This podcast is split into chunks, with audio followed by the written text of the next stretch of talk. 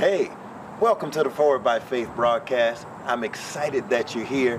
We're on the way into the sanctuary because we believe that the Lord has a word for us. Come on in and let's see what God has for us.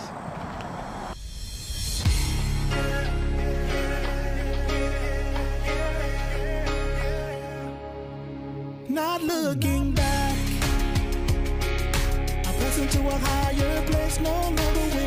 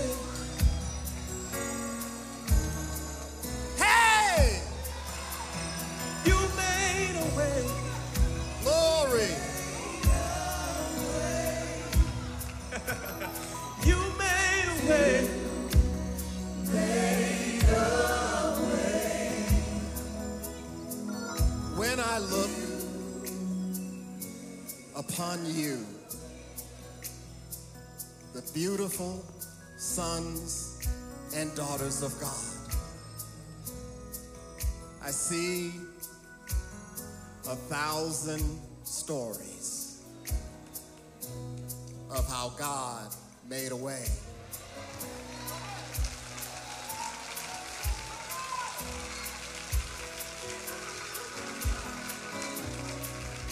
All go on and praise him. I see stories of how God is about to make a way. I see stories of how God has made a way. And I see stories of God, of how God is making a way right now. And so we praise him because he's worthy. We praise him because he's a way maker. We praise him because we're his children. And he shows us his love every moment of every day, every breath we take, every beat of our hearts. Every time we can gather together the breath and strength and glory of life just to say thank you. Thank you. Thank you. Thank you. Thank you, God. Thank you. Thank you. Thank you. Thank you. Hallelujah. Give God praise for our pastor, Dr. Trunell D. Felder. And his visionary leadership. Give God praise for all of the staff and workers and laborers who make this thing happen.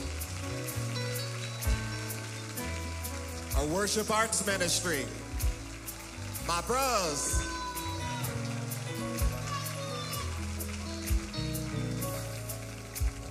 Reverend Jean, Miss Marlene,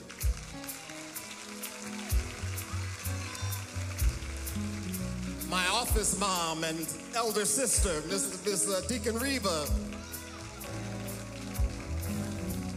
All of those, all of those. Sound ministry, everybody.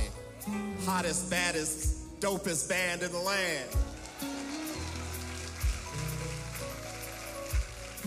Sister Cheryl, Miss Pearl, Miss Venus, everybody. Give God praise for each other. Because you're God's greatest creation. You're his workmanship. And I just want to take a moment and just thank God for my peoples, beginning with my wife. We just crossed the threshold a couple of weeks ago of 26 years. And that's up there in the balcony, and that's 26 years after the three years that it took for me to put my charms on her and persuade her to marry a broke preacher. That's my story, I'm sticking to it. I thank God for my mother in love up there, Miss Ann Davis. For my two sons that are hanging with us today, my eldest, Jair, going into, just got in, going into his PhD program and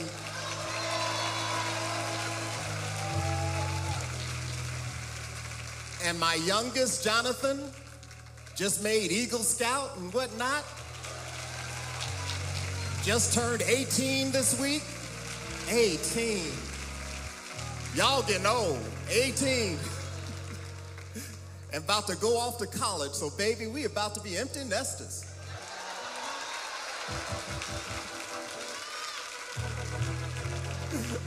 I'm gonna miss him though. We gonna miss him. We gonna miss him. Amen. Y'all need a word. Amen. Lord, we thank you for your presence in this place. We thank you for your goodness, for your grace, and your mercy that endures forever. We thank you that you brought a word. You preach it, God. Send your spirit and let your spirit do the preaching. We thank you, God, for everything, especially for making a way. Even the times you've made ways out of no way at all. We bless your name. We honor you. We praise you. And we're going to hear and feel you in the name of Jesus and do what you say to do. Thank you, God. Amen. Acts chapter 10, beginning with verse, I'm going I'm to continue where the scripture leave, left off. Acts chapter 10, verse 9. And the narrative continues. We're going to walk through this chapter really quickly, but we're going to walk through it all. Um, Acts chapter 10, verse 9. The Bible says, Acts chapter 10, verse 9.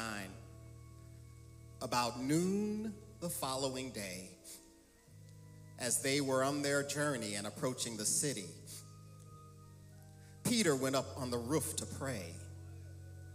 He became hungry, say hungry, and wanted something to eat. And while the meal was being prepared, he fell into a trance.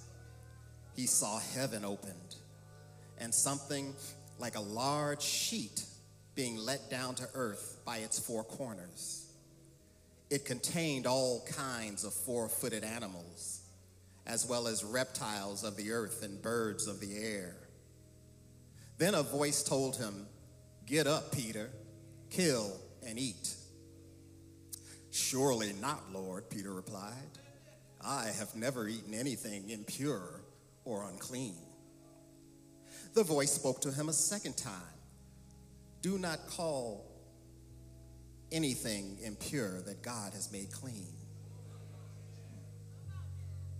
This happened three times, and immediately the sheet was taken back to heaven. Y'all praying? Pray with me on this theme. We are taking territory, and the weapon is love. Tell your brother, sister, we taking territory, and the, wel- the weapon is love. Tell somebody else, we taking territory, and the weapon is love. Say self, we, I'm taking territory, and the weapon is love. You may be seated. Amen. We're taking territory, and the weapon is love. God's love is infinite and intimate. God's love is limitless and pushes us beyond the comfort of our limitations. It is focused and fruitful. It is powerful and tender. God's love is the unifying principle of the universe and the rock of our faith. It's the sum and substance of our hope. It is the assurance of things hoped for and the evidence of things not yet seen. God's love gives us peace in our present and pushes us into our possibilities. It reaches to the highest mountain and flows to the lowest valley. God's love is cosmic, and God's love brings grace and mercy to the most mundane details of our lives. God's love is a pencil equipped with an eraser. It is productive and corrective. It is chastening and forgiving. It is disciplining and merciful. It is challenging and gracious. It is patient and relentless. It is how God walks with us. God's staff guiding us. God's rod protecting us. Our good shepherd with us, never leaving nor forsaking us all the days of our lives. Any loved folk in here today? God's love is moving us into new territory. And now is the time to take it. That's what Acts chapter 10 is all about. It's about taking territory through love. It's about God giving God's love giving us power and authority to take territory from the inside out. The love revolution that grows from the inside out. The love movement advancing from the inside out. Acts 10 begins with God giving vision to a Roman centurion on behalf of Peter. Now, the Romans were the enemies. They enslaved, oppressed, exploited, abused the Jews. Yet God gives a Roman centurion a vision on Peter's behalf. This is what Paul would later describe in Romans 8 and 28 as God working all things out for the good, for good for those who love the Lord and are called according to his purpose. God working all things out for the good. That's how through it all we know that we to be all right. Oh yes, you're to survive that thing. in fact, it's only gonna make you stronger. You're gonna overcome that heartbreak. In fact, it's only gonna make you better. You're gonna, you're gonna come back from that defeat. It's only gonna make you work harder. You're gonna recover from that disappointment. Be encouraged, it's only gonna clarify your purpose. Your setback is not fatal, your setback is a setup. We're taking territory because God is working it out for the good. So be confident that you're gonna be all right. Pray through it, press through it, push through it, because you got God's promise that while you pray it out and you press it out and you push it out, God is working it out. So look at how God works this thing out. Look in our text at how God uses everybody to work it out for everybody. God speaks to everybody to move everybody. God shows up for everybody to liberate everybody. So, in the beginning of Acts 10, an angel, a messenger from God, appears to Cornelius, a Roman centurion, a military commander of, of 80 to 100 troops. He's a military commander in the army of Peter's oppressors. He's a man of wealth, and like most ancient rich Romans, Cornelius owned slaves. He's the kind of person we would think Jesus was talking about when Jesus said in Luke 18 and 25 that it is easier for a camel to go through the eye of a needle than for a rich man to enter the kingdom of God. Religion dictated that Jews were to have nothing to do with these Gentiles, which basically meant non Jews, everybody other than themselves, especially Romans. Religion said that having contact with a Roman, going into a Roman's home, letting a Roman into your home would pollute you and make you ritually impure. Yet, God goes first to Cornelius. A side note here is that Jesus acted the same way. Instead of the sick touching others to make others sick, Jesus touched the sick to heal the sick. Instead of ritually polluted others, uh, the ritually polluted, polluting others with a touch, Jesus' touch purified the polluted. Instead of suffering and troubled folk condemned by religious folk and pushed away from God, Jesus loved them and invited them to God. Is there anybody here who've been touched by Jesus? The Bible tells us in Acts 10 and 2 that despite Cornelius being a Roman centurion, he was a devout, God fearing, praying man. In fact, God tells Cornelius in, chap- in Acts chapter 10 and verse 4 that your prayers and gifts to the poor have come up as a memorial offering before God. Your prayers and gifts to the poor have come up as a memorial offering to God. Uh, Just keep that in your mind next time we do offering. Your prayers and your gifts to the poor have come up as a memorial offering to God. So when we give, we're praying. When we're praying, we're giving. You can tell a praying folk because they're a giving folk, and you can tell a giving folk because they're a praying folk.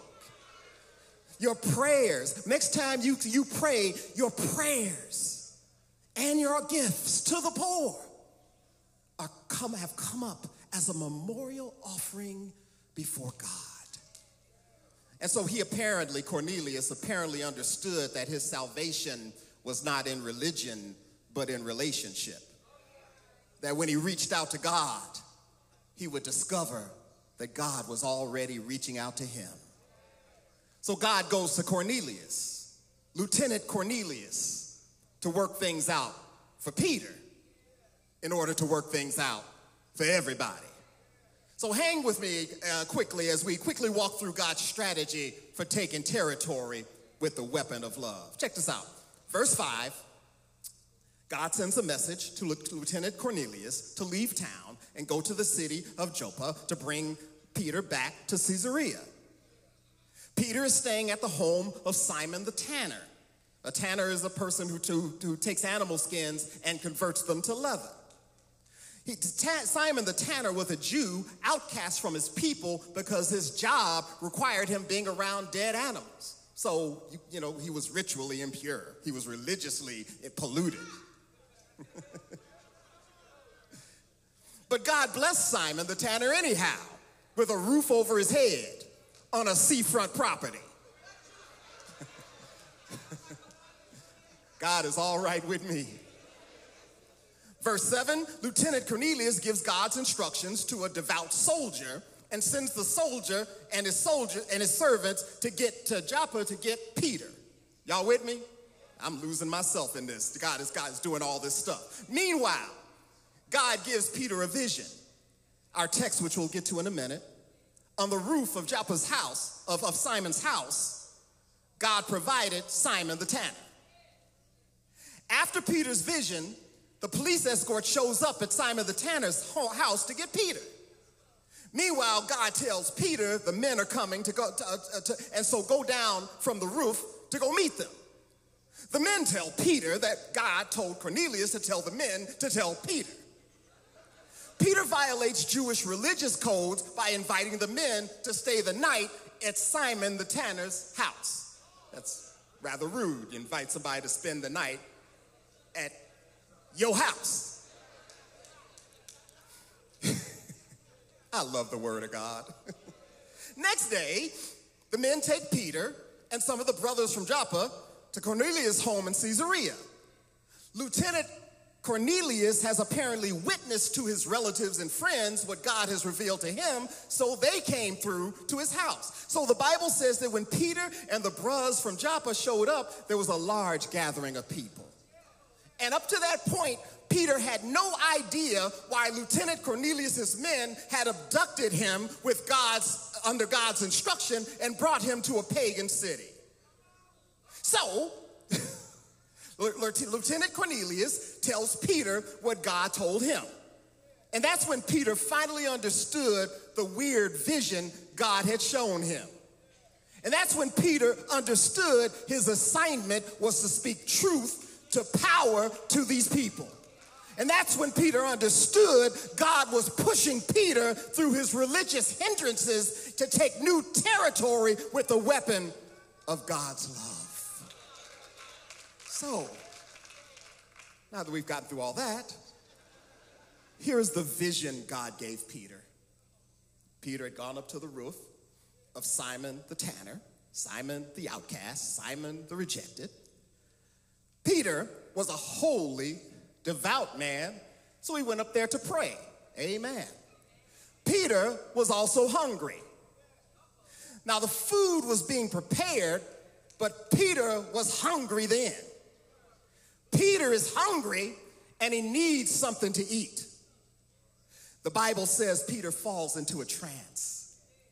And while in the trance, Peter has something like a dream. Now, naturally, because Peter is hungry, he dreams about food. Peter is hungry, God gives him a dream about food. And in this dream, a giant tablecloth from heaven is let down to earth. The tablecloth from heaven is filled with all kinds of food. Say, all kinds of food. Now, Peter is holy. He only eats certain food according to his particular religious diet.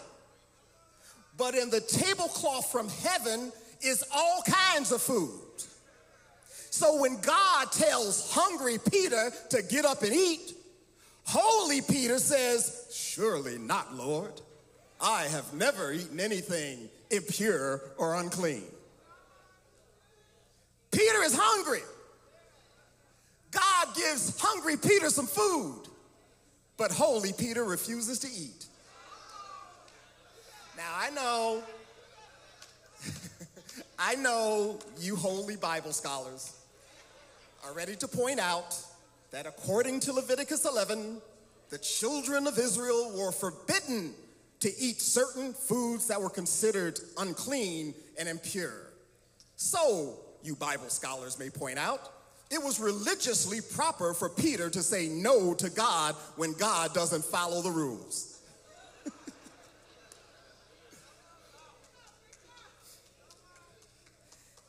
and to put us there, on God's tablecloth from heaven were not just non kosher but familiar foods. You know, imagine bacon, barbecue ribs, smothered pork chops, lobster and drawn butter topped with crab, Creole style. Some of y'all act like you're hungry now. I won't be long you know, foods that are we know are not really good for us to eat, but we eat anyhow because, you know, it's good. But Peter was too holy for that. So he says, No, Lord.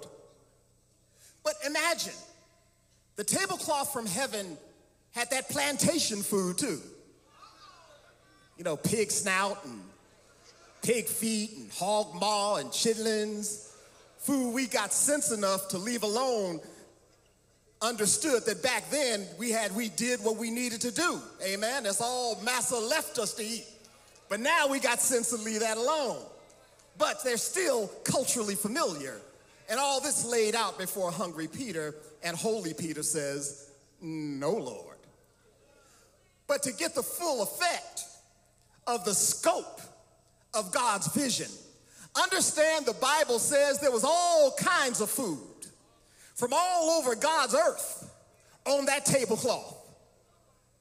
Imagine snake soup,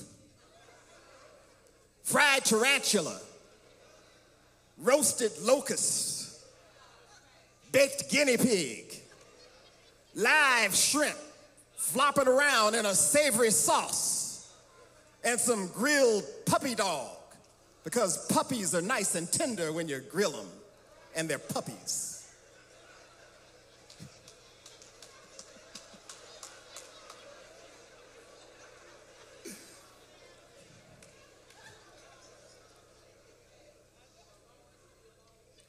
And God says to Peter, Eat.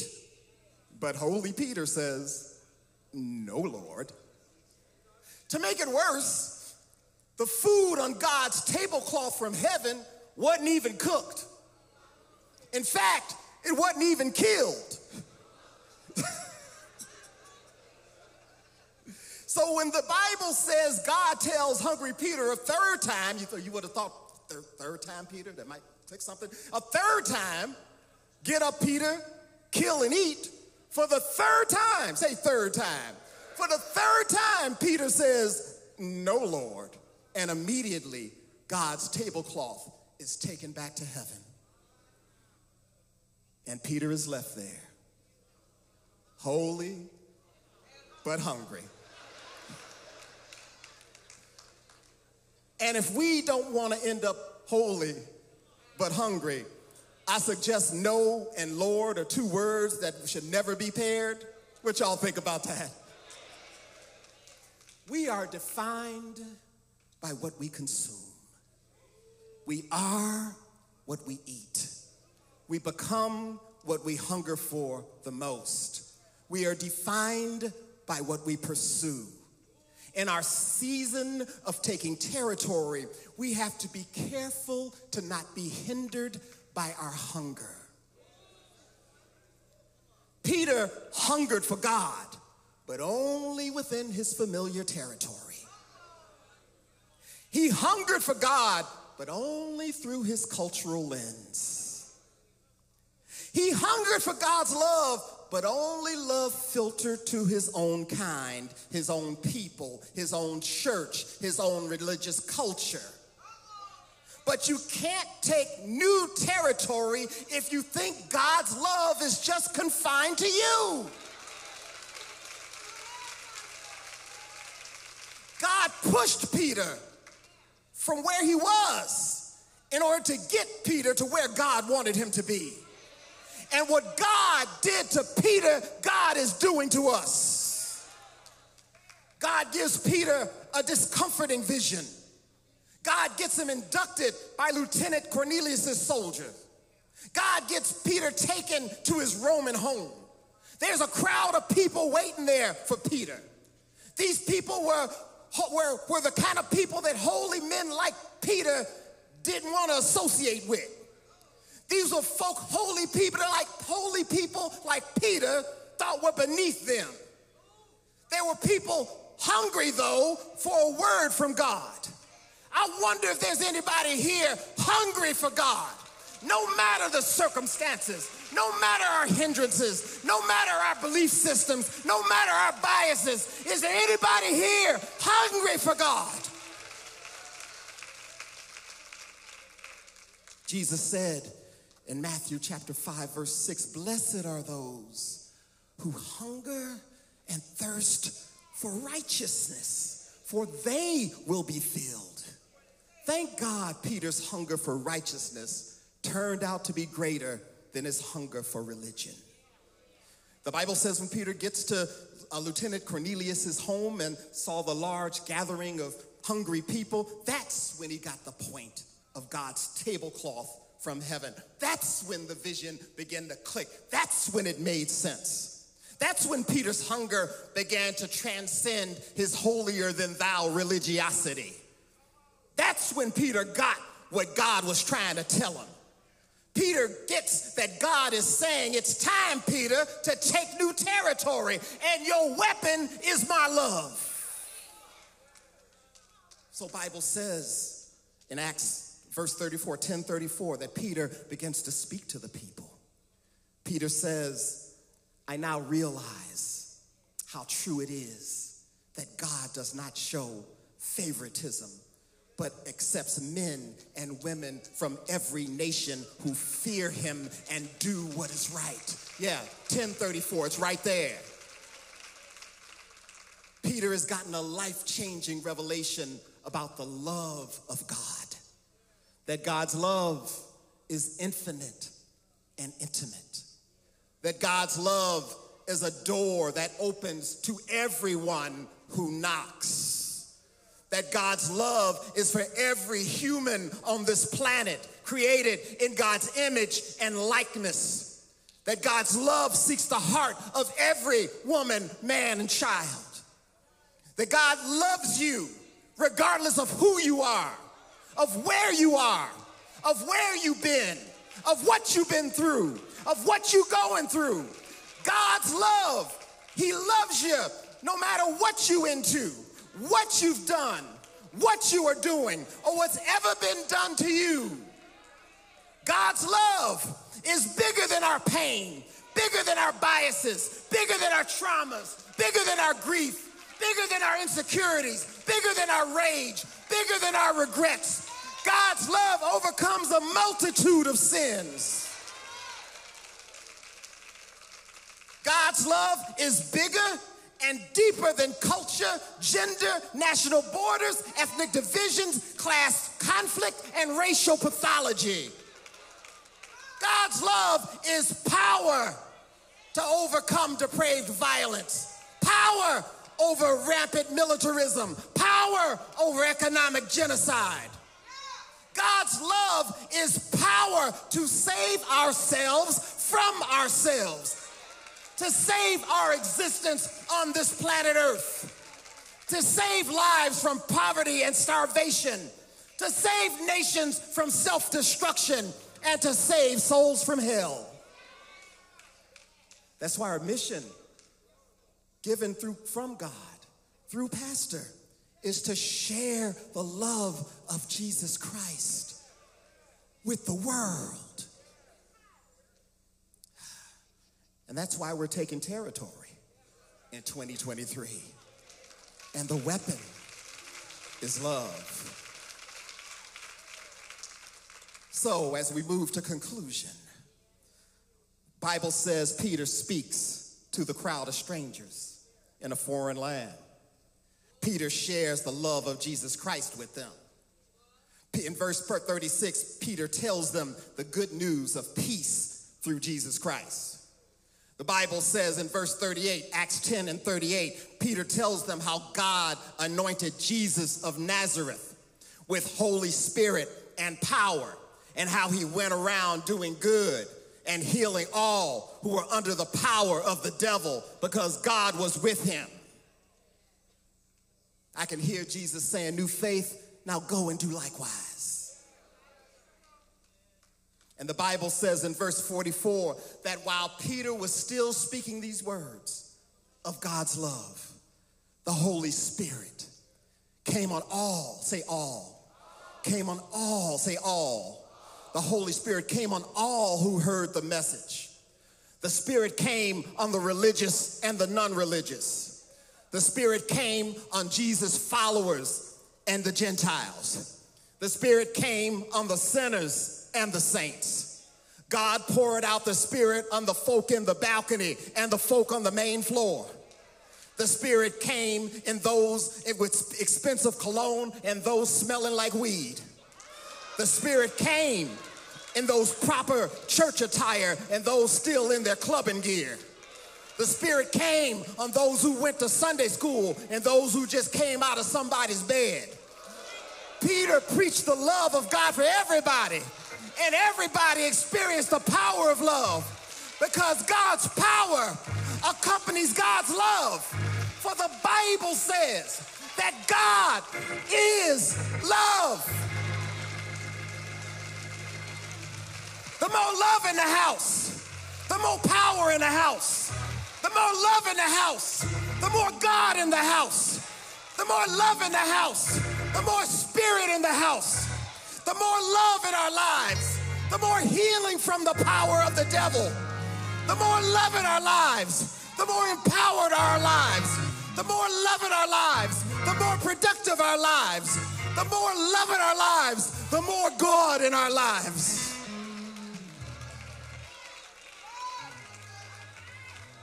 You know,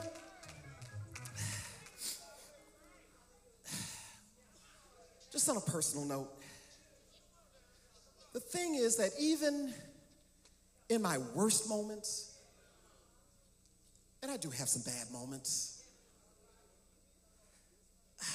even in the most devastating cycles of life occurrences and situations, I like me.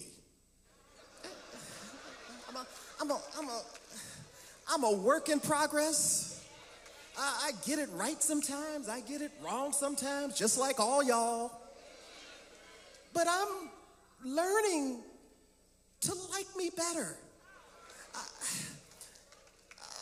a work in progress. I get it right sometimes, I get it wrong sometimes. But in fact, I'm learning every day and more and more how to love me. And I've learned to love me because God loves me. And I love me with the love of God so much that I've got to love you. And I love me with the love of God so much that I deeply want you to love you. Because God loves you. And because God loves you, you got no right to not love yourself and to love each other as God loves you. Because you are worthy of the love that you give yourself and the love that you demand for yourself. You are worthy of the love that you give to yourself and the love that you demand for yourself. And if we could all agree on that, that we're all worthy of love, that every human being is worthy of love, we could do all things through Christ Jesus, who gives us strength. If we could agree with God that because God loves us, we should love us and that all of God's diverse global gumbo of children are us, we could accomplish anything. And not only that, we could accomplish everything. God is doing a new thing. It's a love revolution. Can you not perceive it? It's time to take new territory, fresh outpouring of ministry. Fresh manifestation of Spirit's power, fresh wind, fresh breath, fresh anointing, fresh healing, fresh forgiveness and reconciliation, fresh relationships, fresh vision and movement, fresh praise, fresh prayer, fresh teaching and learning and understanding and doing, fresh living, fresh territory, the Spirit of the living God falling fresh. We're taking territory, and the weapon is love.